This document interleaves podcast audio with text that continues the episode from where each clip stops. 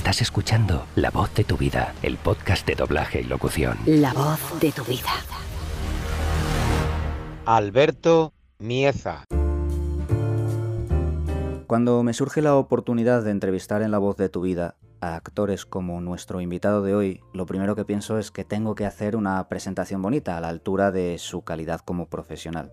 Sin embargo, la realidad es que la mejor carta de presentación de Alberto Mieza es cualesquiera de sus trabajos, dotados de una personalidad arrolladora y una caracterización a la altura de los mejores de la historia, entre los que se encuentra. Alberto, bienvenido a La Voz de tu Vida. Hola, buenas tardes, ¿qué tal? Pues encantado de tenerte con nosotros. Yo también, es un placer.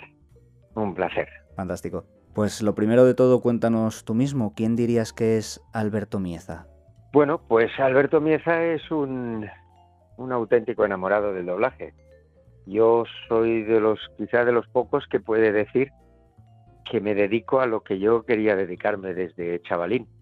Lo que pasa que no, no creía que eso fuera posible, no, no sabía con 16, 17 años cómo podía introducirme en este mundo, así que lo aparqué durante mucho tiempo, bueno, no, lo aparqué, no, lo deseché porque pensaba que no podría ser posible. Hasta que luego, andando el tiempo, por unas coincidencias que ya, si queréis, os, os desvelaré, sí. pues pude dedicarme a esta profesión. Claro, porque si no me equivoco, tú incluso te graduaste en Derecho, ¿verdad? Sí, sí, sí, sí, sí.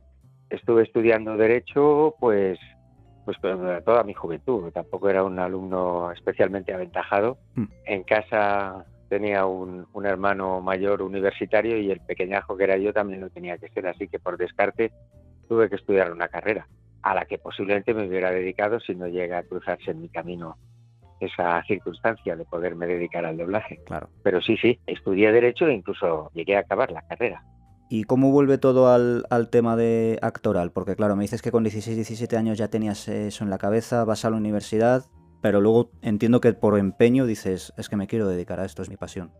Sí, sí, sí. Pues si queréis os cuento cómo fue el, el, el encuentro, el encuentro milagroso que dio lugar como muchas situaciones en la vida eh, que son así, que de repente te topas con una piedra filosofal y resulta que es la de tu vida. Sí. Eh, nada, pues un, un, un amigacho mío de la época, un amigo, que me dijo que mmm, al lado de donde él veraneaba, la casa, la torre de veraneo de al lado de donde él veraneaba, se había enterado de que era de, de un dueño de un estudio de doblaje. Eh, os estoy hablando del año 84, 1984. Y entonces este amigo mío, César, me, me dijo, pues oye, va, quedamos mañana, te lo presento y hablas con él. Y efectivamente, fui, me presenté, me dijo que era dueño de un estudio que en aquella época se llamaban Estudios Urquinaona, sí. que es una plaza que hay en Barcelona, Estudios Urquinaona, planta 16, y allí me subí. Me dijo que preguntara por el director artístico de aquel sitio, que se llamaba Matías Molina, por cierto, padre de Graciela Molina, de, de Juana sí. Y de, bueno, de, de, de otros. Tenían varios hijos. Pero sobre todo Graciela y Graciela y, y, Juana que se dedicaron. Y especialmente Graciela que es una una otra otra gran gran gran actriz. Sin duda. Y nada y ahí estuve y ahí a, a ese señor le estuve dando la barrila. Eh, me preguntaron que si era actor que para dedicarse a esto había que valer había que ser actor etcétera etcétera si había estudiado. Les dije que no que yo iba a pelo pero que me encantaba esto Así que les pedí que me hicieran, cuando pudieran una prueba, me la hicieron, pero me di de bruces porque me dijeron, es que para esto hay que valer, mm. no puedes eh, hacerlo así como así. Yo les pedí que si me permitían ir de oyente, en aquella época no había los problemas que hay hoy en día para estas cosas, y estuve yendo de oyente durante mucho tiempo, hasta que un día me, me, me llamaron que por cierto no fui porque me estaba yo sacando las dos últimas asignaturas que me quedaban de la carrera. Una vez me las saqué, volví a llamar y dije, oye, ya que me llamasteis, ¿qué os parece si me convocáis un día? Yo de paso sigo yendo como oyente. Y me dijeron, sí, sí, no te preocupes. Y al cabo de no mucho, me llamaron y, y, no lo hice tan mal como la primera vez en la que fui a pelo. Mm. Pero ya por lo menos algunos rudimentos eh, los tenía y a partir de ese momento yo seguí yendo de oyente durante mucho tiempo. Estuve como un año yendo. Y de vez en cuando, desde el mismo sitio, me llamaban para trabajar. Y me fui baqueteando en películas chinas, en películas porno. Fui haciendo, fui haciendo takes poco a poco y le fui cogiendo el, el, tranquillo a la cosa. Y cuando ya llevaba pues un año y pico yendo allí convocado y, y de oyente, sí. yo aproveché, aproveché que por allí se presentaban otros actores que a su vez dirigían películas de doblaje en otros estudios para presentarme y que me hicieran una prueba en esos estudios donde esos directores actores dirigían películas. Y así fui consiguiendo pruebas en distintos estudios, que en aquella época había muchos estudios porque fue el, inicio de las autonómicas, del catalán y el mercado del vídeo se disparó. Entonces surgieron estudios como setas. Y entonces, pues claro, yo en cuanto podía y aparecía por Estudios Urquinaona un director del que me habían hablado, que venía a trabajar como actor, me presentaba y decía, soy Alberto Mieza, me gusta mucho el doblaje, llevo aquí un año y pico y me gustaría que me hiciera una prueba, si usted tiene a bien, cuando corresponda. Y me decían, pues bueno, pues pásate mañana o la semana que viene a tal hora y te haré una prueba. Y así estuve pues otro tiempo más haciendo pruebas en distintos sitios. Me empezaban a llamar de otros estudios poco a poco después de hacer la susodicha prueba y así estuve pues todo el año 85 incluido. Y ya a finales del 85 y principios del 86 ya pude decir que me ganaba la vida, digamos, poco a poco me estaba ganando la vida en, doblaje. Qué bueno. Y hasta hoy, digamos. Ah, bueno, una, una cosa importante, yo me compré como un equipo de, dubbing muy rudimentario de esa época, imagínate. Y entonces lo que yo hacía era grabarme películas que daban por televisión y después de mucho ensayar la secuencia escogida para yo hacer pruebas de doblaje, grababa encima de esa secuencia, grababa sobre el actor al que quería doblar, grababa delante de la tele con el micro la secuencia que quería doblar. Y eso, con el tiempo, resultó cojonudo, porque eso es lo que a mí me dio. Claro, a mí las pruebas servían simplemente para decir, bueno, chaval, te vas defendiendo. Pero a mí lo que de verdad me baqueteó, porque mucho no me convocaban, claro. A mí lo que me baqueteó de verdad fueron esas, esa experiencia. Que por cierto, como yo fui conociendo a gente que empezaba entonces, algunos los engatusé entre comillas para que vinieran a casa a hacer conmigo las pruebas. Qué bueno. Y actores, gente que hoy en día eh, eh, eh, es gente importante, como por ejemplo Rafael Calvo, me viene ahora a la mente que ha sido muy, muy, muy, muy amigo mío, pues hacíamos pruebas juntos, porque más o menos empezamos en la misma época. Y así con otros actores y actrices que venían a, a, los que llamaba yo los estudios Mieza. eso es fantástico, ¿eh? Porque si eso estuviera grabado sería un tesoro maravilloso a día de hoy. Ostras, sí, pero eso, eso se perdió porque eran cintas de VHS y hicimos unos cambios, eh, la casa se fue a, la, o sea, las reformas en casa tremendas y todo eso desapareció. Es una pena, pero desapareció.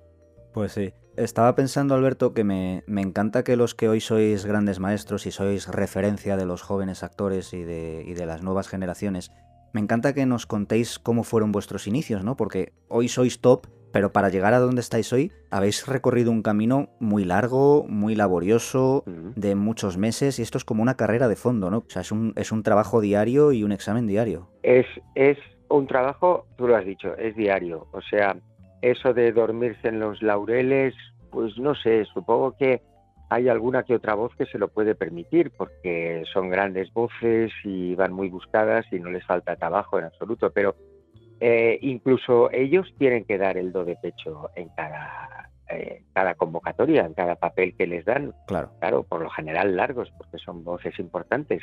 Y entonces si salen dos o tres películas raritas, pues igual empiezan a pensar, oye, fulanito o fulanita de tal ya no está como, como hace 10 o 20 años. Con lo cual, quien más, quien menos, tiene que ir cada día. Vamos, yo me lo tomo esto cada día, me llamen para lo que me llamen, me llamen para un protagonista o me llamen para lo que más me llaman habitualmente, papeles secundarios o incluso papeles pequeñitos de 5 o 6 takes, me lo tomo como si fuera el primer día. Qué bueno de verdad. O sea, me lo tomo así porque es que, aparte, es que hay que hacerlo bien, porque es que si no, no sale el trabajo, no queda bien. y tú no disfrutas. O sea, no solo hay que ir predispuesto de, buen carácter y, con predisposición a, estar eh, contento y, hacer las cosas bien, sino a que tienes que hacerlo con un mínimo de, un 7 o un 8. Yo siempre digo que dejar las cosas de 5 o de 6, hombre, a veces no depende de ti. Si te reparten algo que no te va, claro. por muy de 10 que lo quieras dejar, va a quedar hecho un 4 o un 5 o un 3 o un 0. Pero si por lo general lo que haces más o menos está razonablemente repartido, eh, tienes que dejarlo de 8 para arriba.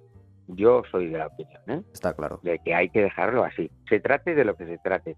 De dibujos animados, de, de vídeo, un 35, lo que sea. Sí, sí, estoy completamente de acuerdo. Mira, me hablabas, Alberto, de dibujos animados. En tu caso, una de tus características es que si tu voz ha envejecido, ha envejecido muy poco en todos estos años desde que te dedicas a esto. Sí, sí, es, es cierto, es cierto.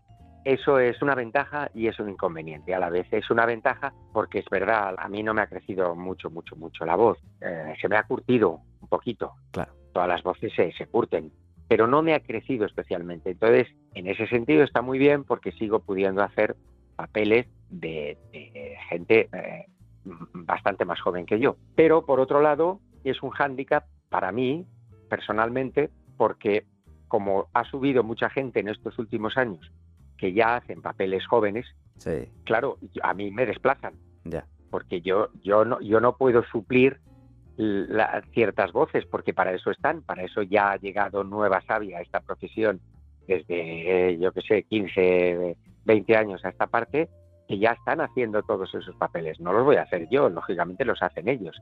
Entonces yo me quedo encajonado en un estrechito mm. en el que eh, eh, están pues los actores que yo he solido doblar, que tengo la suerte de seguir doblándolos, pero que los nuevos que salen, por un lado, son jóvenes, ya hay voces jóvenes, y por otro, los que son de, de, mi edad ya los hacen la gente que tiene la voz más gruesa que yo, para entendernos. Claro. Con lo cual yo me quedo en un terreno de, de nadie en el que pues muchas veces tengo poco trabajo, es así, pero ¿qué se le va a hacer?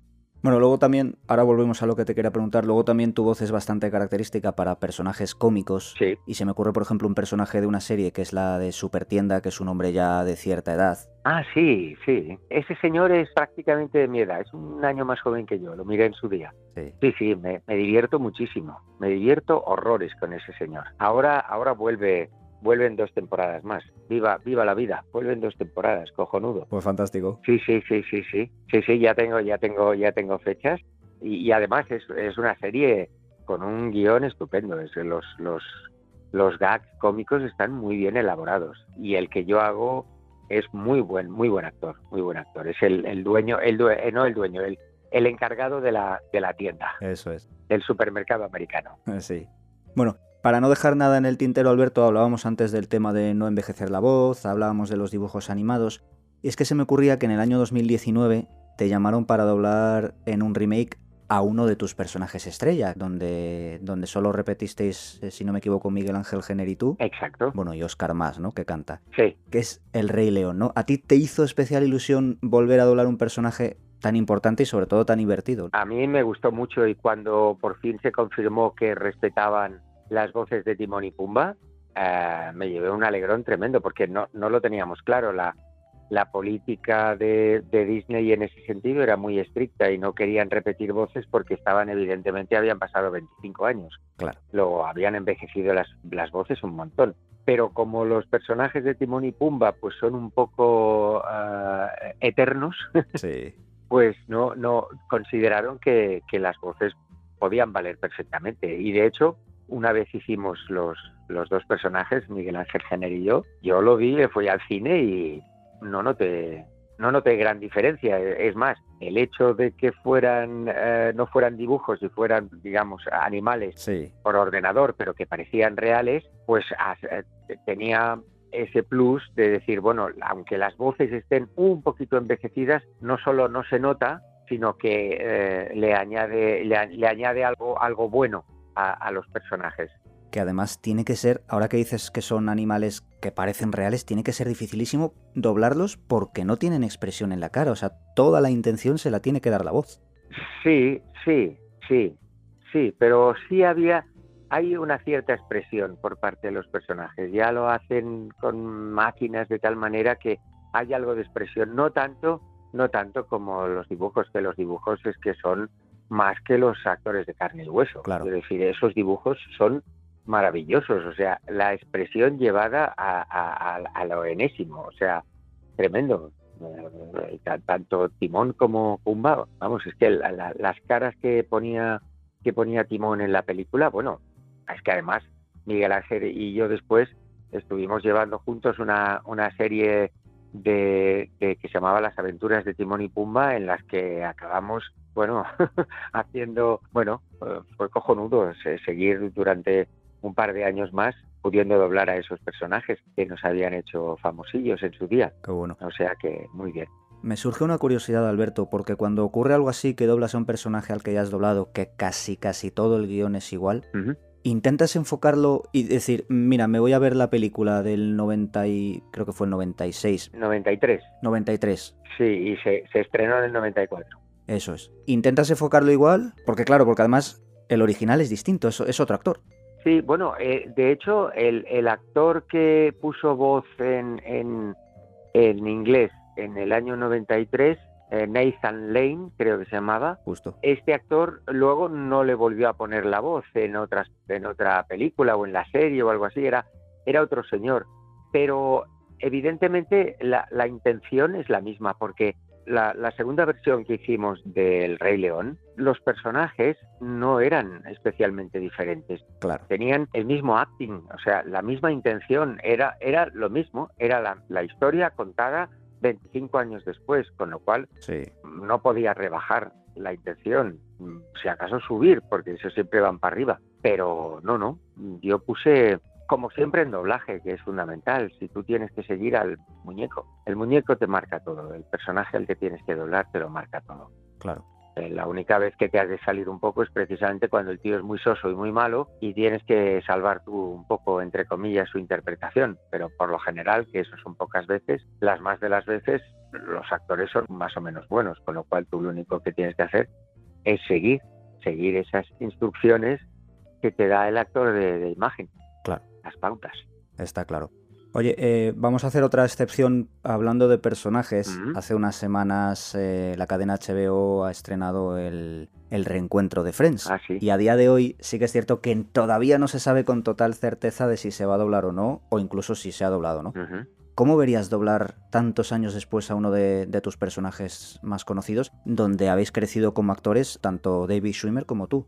Hombre, a mí, a mí me hace especial ilusión porque qué duda cabe que eh, no solo para mí, yo creo que para el resto de mis compañeros de, reparto de la serie, si le preguntas a cada uno de ellos, te dirá que hay un antes y un después de Friends. Claro. Para unos más y para otros menos, pero para todos hay un punto de inflexión en Friends. Claro. Eh, y, en mi caso, mucho, mucho. Eh, o sea, mm, haber doblado Friends, aparte de pasárnoslo muy bien, muy bien, muy bien, sobre todo en los primeros tiempos, cuando aún coincidíamos en el atril, claro. aún no se había establecido lo de grabar en, diferentes pistas, eh, fue una época estupenda.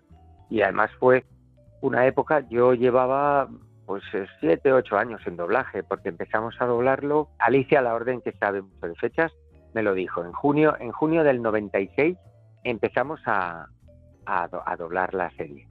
Y acabamos en el 2005, después del verano de 2005, creo yo, en octubre, noviembre de 2005, creo. Con lo cual fueron nueve años y no sé cuántas temporadas, creo que fueron nueve, nueve o diez, diez temporadas. Creo que diez, sí. Y tuvimos la suerte de que, que quiero hacer una mención especial al director de la serie, Santiago Cortés, que es un actor de doblaje con una voz muy característica de, señor mayor y gruñón, como es él, mayor y gruñón, que cumplió el otro día 90 años, pues este señor pues tuvo, bueno, tuvo a bien repartirnos a, a, los actores de doblaje de Friends los papeles. Y siempre le estaré muy agradecido por este y por otros papeles, pero especialmente por este, porque bueno, nos dio la oportunidad de doblar una serie que ha sido eh, inmensamente famosa y eterna, ¿no? O sea, es de esas series que, que marcan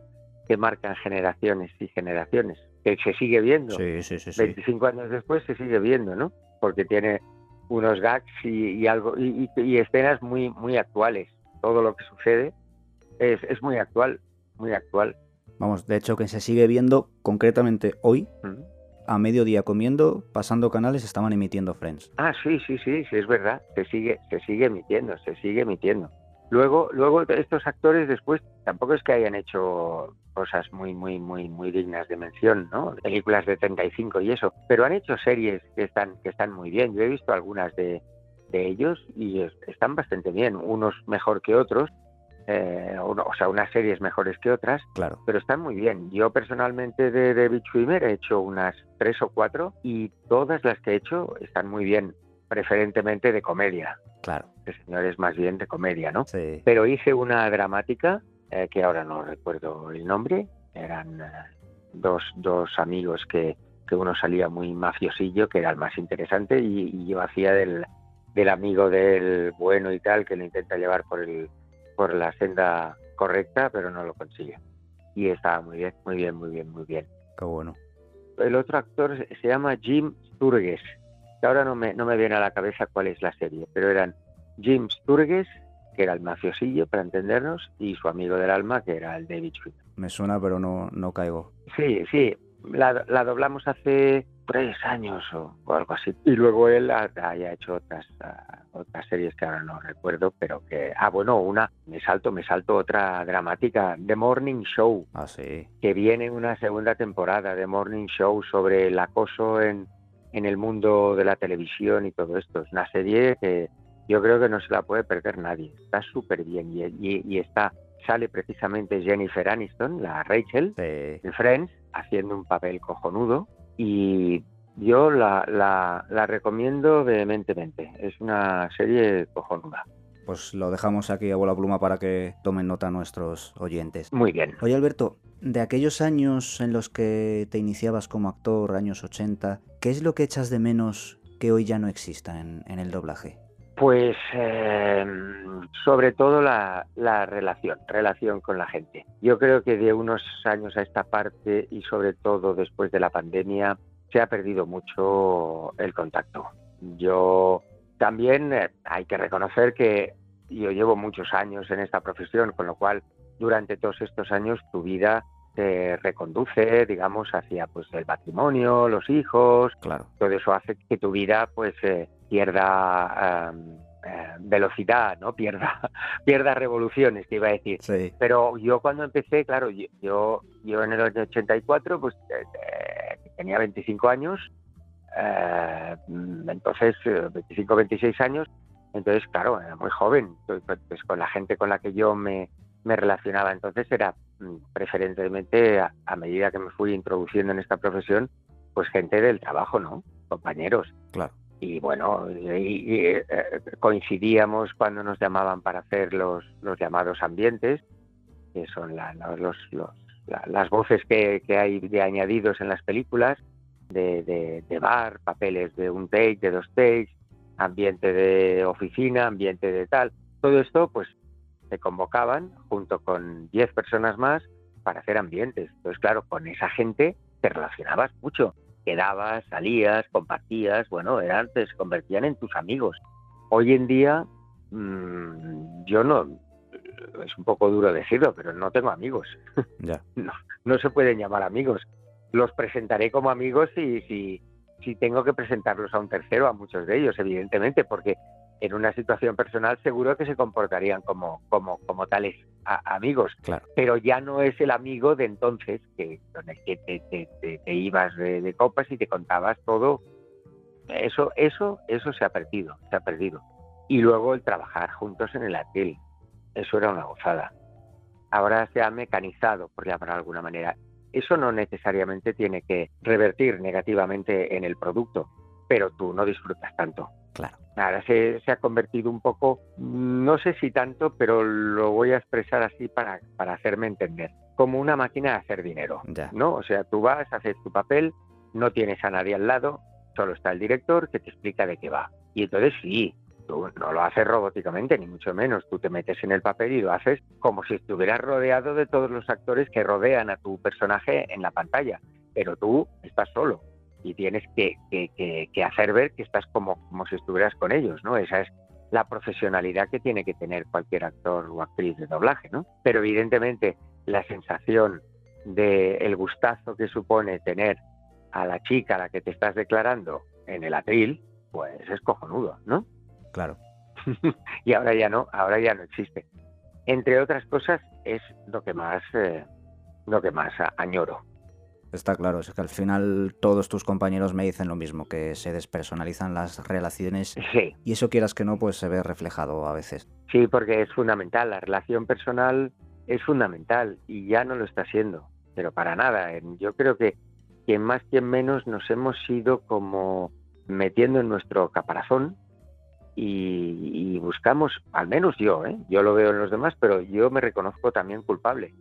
Yo eh, lo he, perdido, he perdido la frescura que yo tenía cuando tenía 25, 30, 35 años, no la tengo. Es como si eh, le hubieras cogido como un poco de, miedo a las relaciones, o sea, una vez te lo encuentras, pues sí, te tomas un café y, eres lo más amable y lo más buena persona que haya de ser, uno, ¿no? Pero no lo buscas. Yo antes lo buscaba, siempre lo buscaba, y ahora no. Pero bueno, oye, el doblaje es el doblaje, ya está. Lo que ha de quedar bien es el producto. Y el producto quedaba bien antes y queda bien ahora. O sea que eso es lo importante. Está claro. Eso es lo importante. Pues Alberto Mieza, muchísimas gracias por compartir con la voz de tu vida estos minutos. La verdad es que han sido bastante enriquecedores. Muy bien. Un punto, un punto más para acabar, que esto lo quiero decir porque siempre he pensado que si algún día me, me hacían una entrevista así como esta en la que te puedes explayar, sí. Muchos directores no me soportan porque soy un enamorado del castellano y de la gramática castellana y siempre estoy encontrando cosas que digo, esto no está bien, hay que corregirlo ya está, solamente quería decir esto. Pues me parece fantástico porque yo, yo soy más o menos igual. Pues me alegro. Y hay veces que quizá por las prisas, quizá por despistes, pero... Sí, sí, sí. Se, cuelan, se cuelan auténticos gazapos. pues lo dicho, muchísimas gracias por todo, por los años que llevas acompañándonos, gracias por la calidad que aportas al doblaje y, y te mando un fuerte abrazo, Alberto. Otro para ti. Muchas gracias, Pedro, por haberme entrevistado. De verdad, de corazón. Ha sido un placer para mí y no me cabe duda de que para todos los oyentes seguro que también, sin duda. Muy bien. Hasta pronto.